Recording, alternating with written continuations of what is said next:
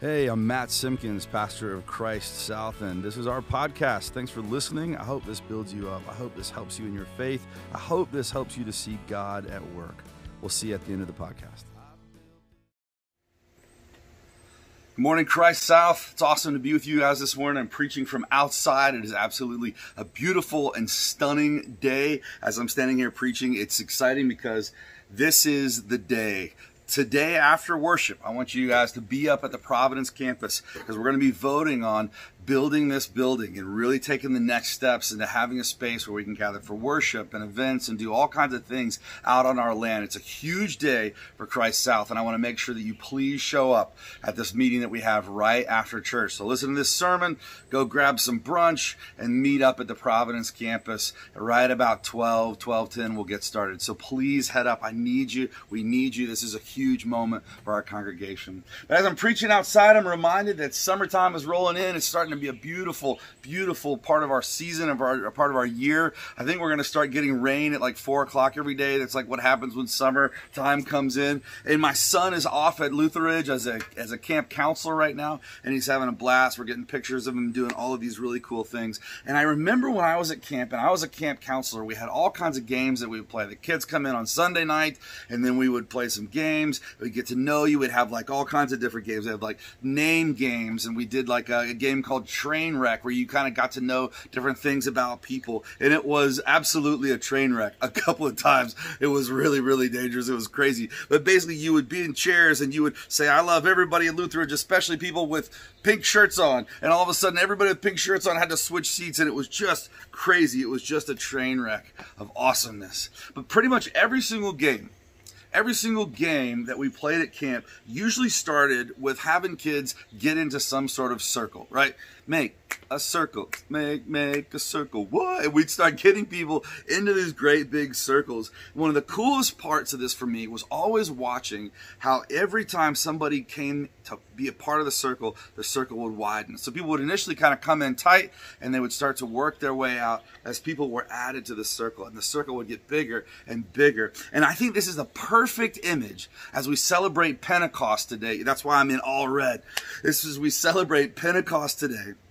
There's a there's really no better bed to lay this scripture in as we read it together. This comes from Acts chapter two. Let's watch the ever expanding circle. Acts two, verse one through twenty-one. When the day of Pentecost came, they were together all in one place. Suddenly a sound like a blowing of a violent wind came from heaven and filled the whole house where they were sitting. They saw what seemed to be tongues of fire that separated and came to rest on each of them. All of them were filled with the Holy Spirit and began to speak in other tongues as the Spirit enabled them.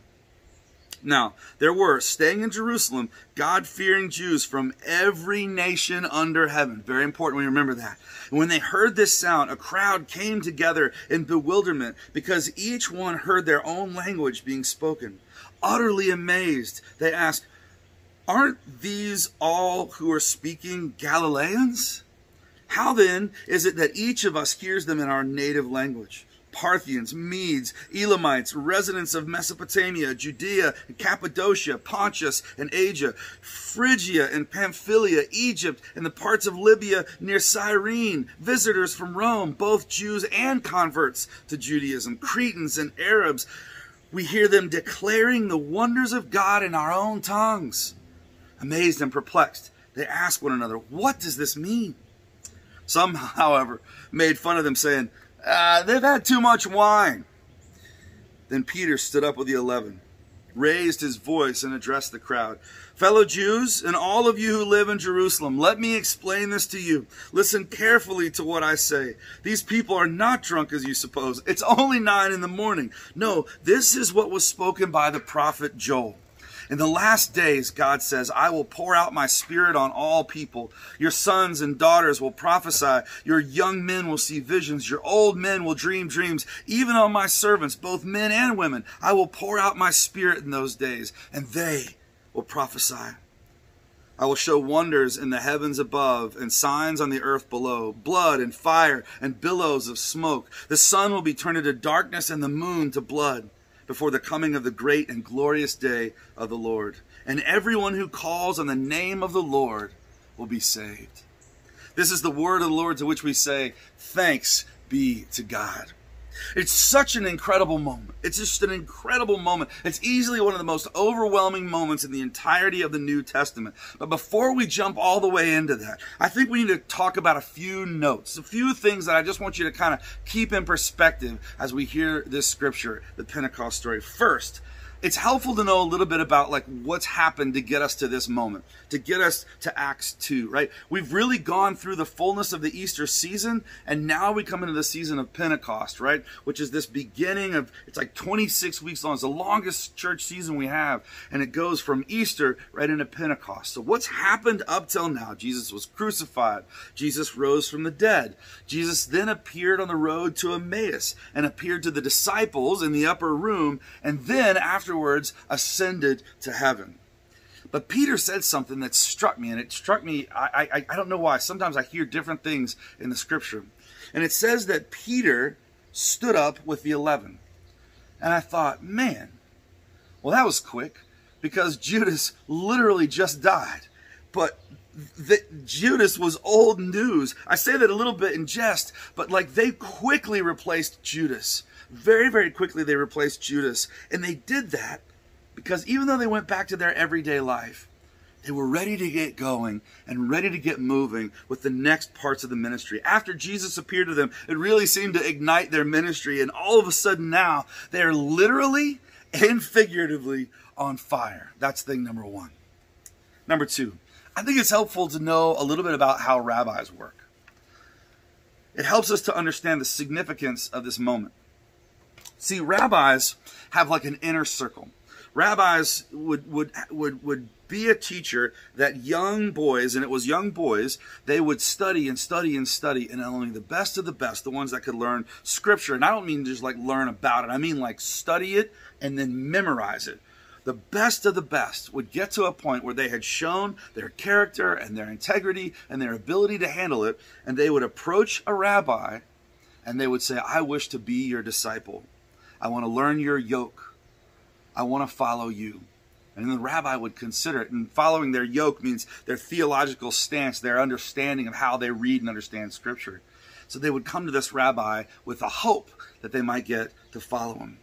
Now, an interesting note about Jesus, and some of you guys are going to remember this, about the story of Jesus up to this point, he actually called the disciples. It was actually flipped upside down. Most rabbis would wait to be approached by the best of the best. But Jesus went to the most common, the fishermen, those that didn't have it all together, and went and said, hey, you, come follow me. All right? That's sort of how that works. But rabbis that were particularly good would have that inner circle. And their inner circle would also have kind of like some extra followers, like the people that just wanted to know what that rabbi was all about. And they would follow the rabbi around. They would listen to the rabbi that would try to understand that teaching. Those were the ones that were maybe considering and being like hopefully asking if they could be one of the disciples, or they were just some, some extras that were interested in that disciple, uh, in that rabbi's teaching. Then the next part of that would have been all the additional followers of that, that rabbi. That would, so the inner circle would have a slightly cir- bigger circle on the outside, and then an even bigger circle of people that wanted to follow that around. Think like people that would follow the band Fish back in the day, or like, or like the Grateful Dead, or they'd go from concert to concert to concert. They wanted to hear what that rabbi had to say, that next thing that they were going to reveal that, that, that the rabbi would have to say. That is why when they're out in the streets and they're listening to this and they hear this mighty rushing of wind, that they start to be really weirded out by the fact that all of these ones who are speaking were Galileans, because they were from a particular area with a particular rabbi who had a particular teaching. And all of a sudden, that rabbi's teaching was coming through Galileans all the way to the very expanse. Everyone was hearing from this Galilean group, but in their own language, as if their rabbi had ascribed this teaching to them. It was coming to them in their own language that they could fully understand. The third thing, the word Pentecost means fiftieth. It refers to the Jewish festival celebrated on the fiftieth day after the first fruits. It's also known as the Feast of Weeks, the Feast of fifty Days in rabbinical tradition. Now we call it the, the Shavuot, right, which is still celebrated today in the Jewish tradition. As a matter of fact, I saw I saw folks going to and from the temple when I was uh, when I was working last week. They were going to and from the temple as they celebrated this, this uh, Shavuot, an agricultural festival fifty days after Passover. Now, think about that.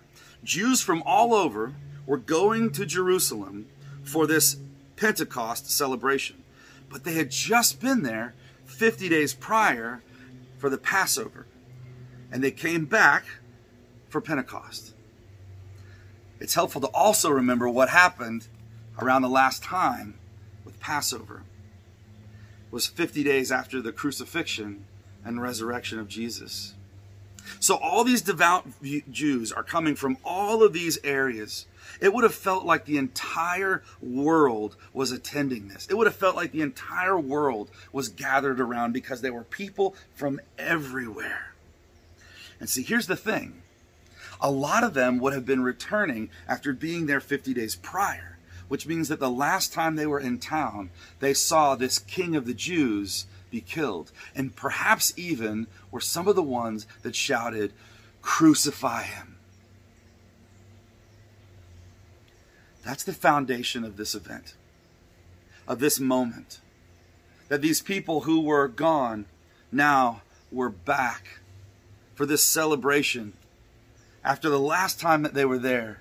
Potentially a good chunk of them shouted, "Crucify him." And yet now to them is revealed the good news.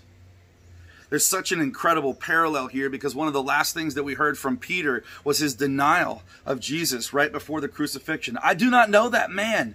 And then it says that Peter got up and stood and gave the sermon of his life. These devout Jews were just in town for the Passover and saw to it that Jesus was killed. And yet here they are, hearing the good news in full force. So many people coming back. God chooses this particular moment. They've all come back, and God wants them to hear the good news. This event was incredibly significant because all these different people came to town, all these other yokes of other rabbis, all of them coming together, but yet also all hearing this message in their own language. So for the insiders, it was just crazy and epic. But then I also wonder about the outsiders. Think about this.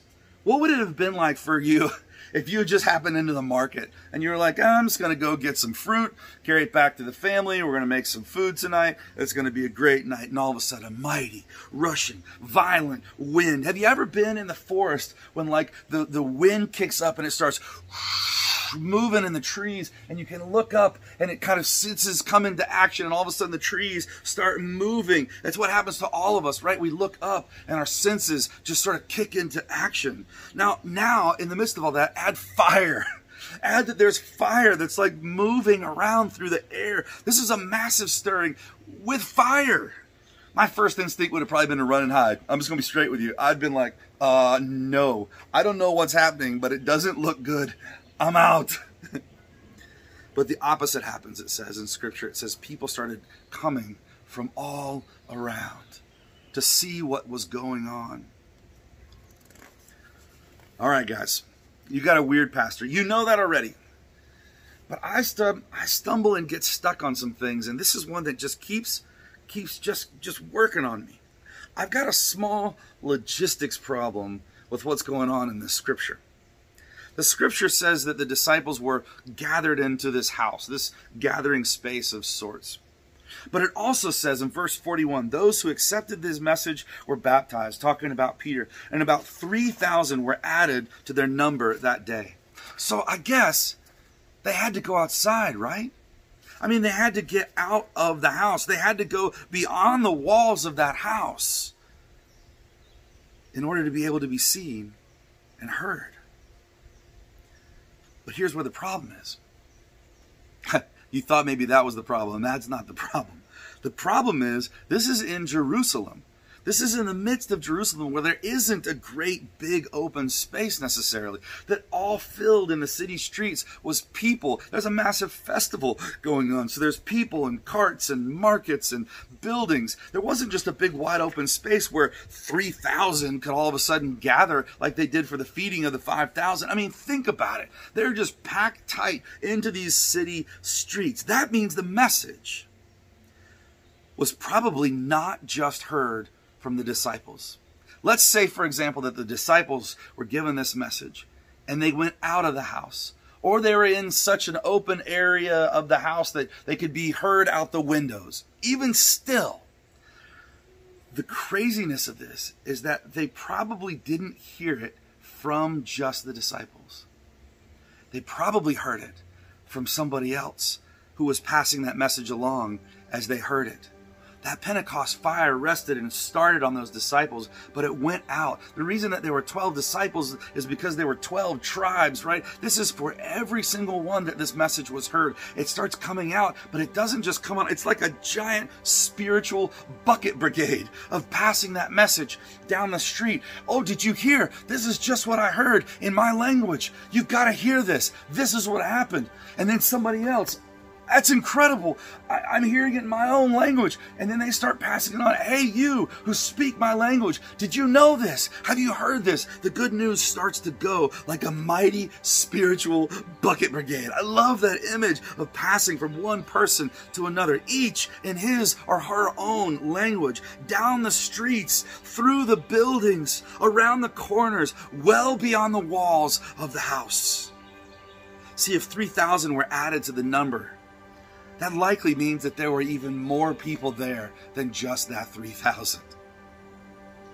In that little circle, that little circle of twelve expanded to three thousand that day.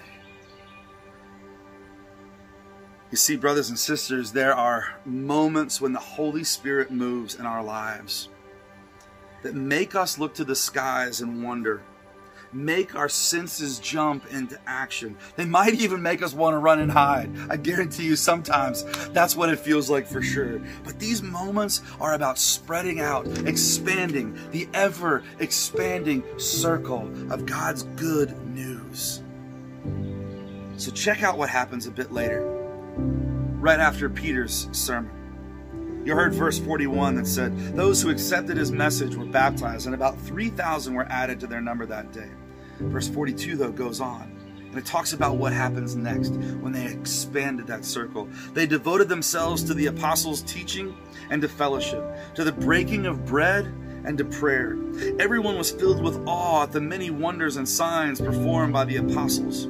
All of the believers were together and had everything in common. They sold property and possessions to give to anyone who had need. Every day they continued to meet together in the temple courts. They broke bread in their homes and ate together with glad and sincere hearts, praising God and enjoying the favor of all the people. And the Lord added to their number daily those who were being saved.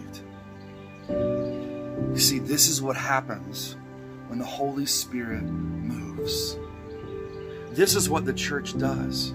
As the circle expands, we gather together, we break bread and prayer. We share what we have with one another. We have a common goal of listening to these teachings and the word of the Lord, and then telling others and living it out. So, brothers and sisters, if there's a fire on your head or on your heart and God is moving in your life, you better get out of the house.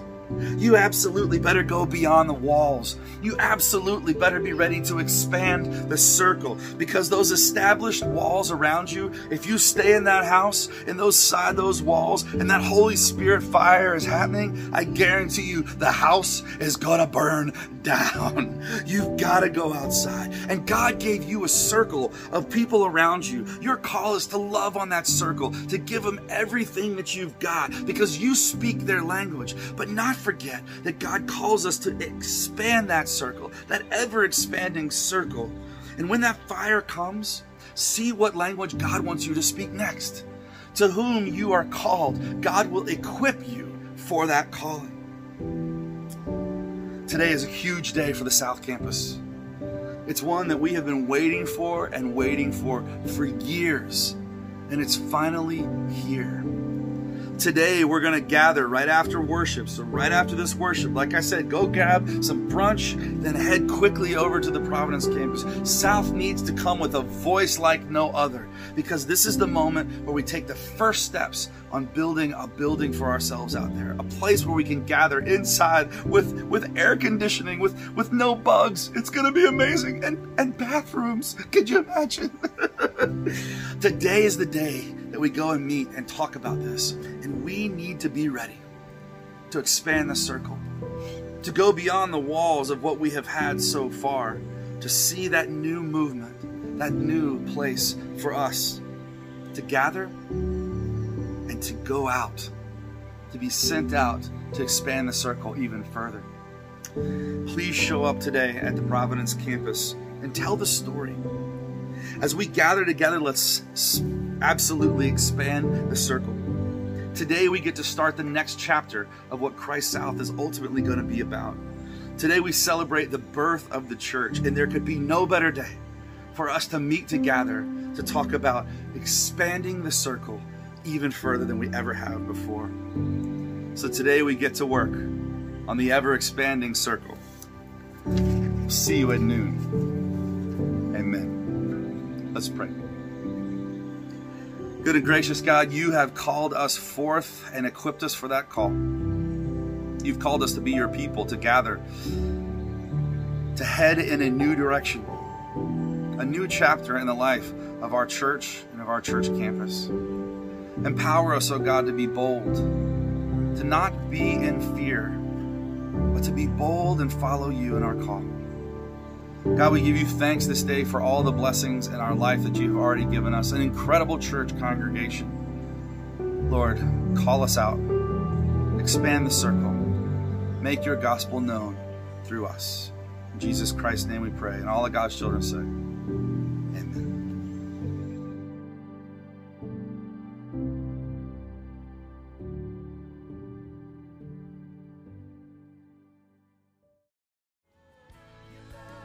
All right, I hope that was helpful. If so, I ask you a couple of things. One, share this with a friend so that they can hear some good news in their life too. And if you want to continue that impact beyond, we ask that you go to Christ South dot org to the online giving tab and give to this ministry so that we can continue to share this with others. We'll see you on the next podcast, or maybe in person at ten a m on Sunday mornings at Polo Ridge Elementary in Charlotte, North Carolina. Blessings and peace. Have an awesome week.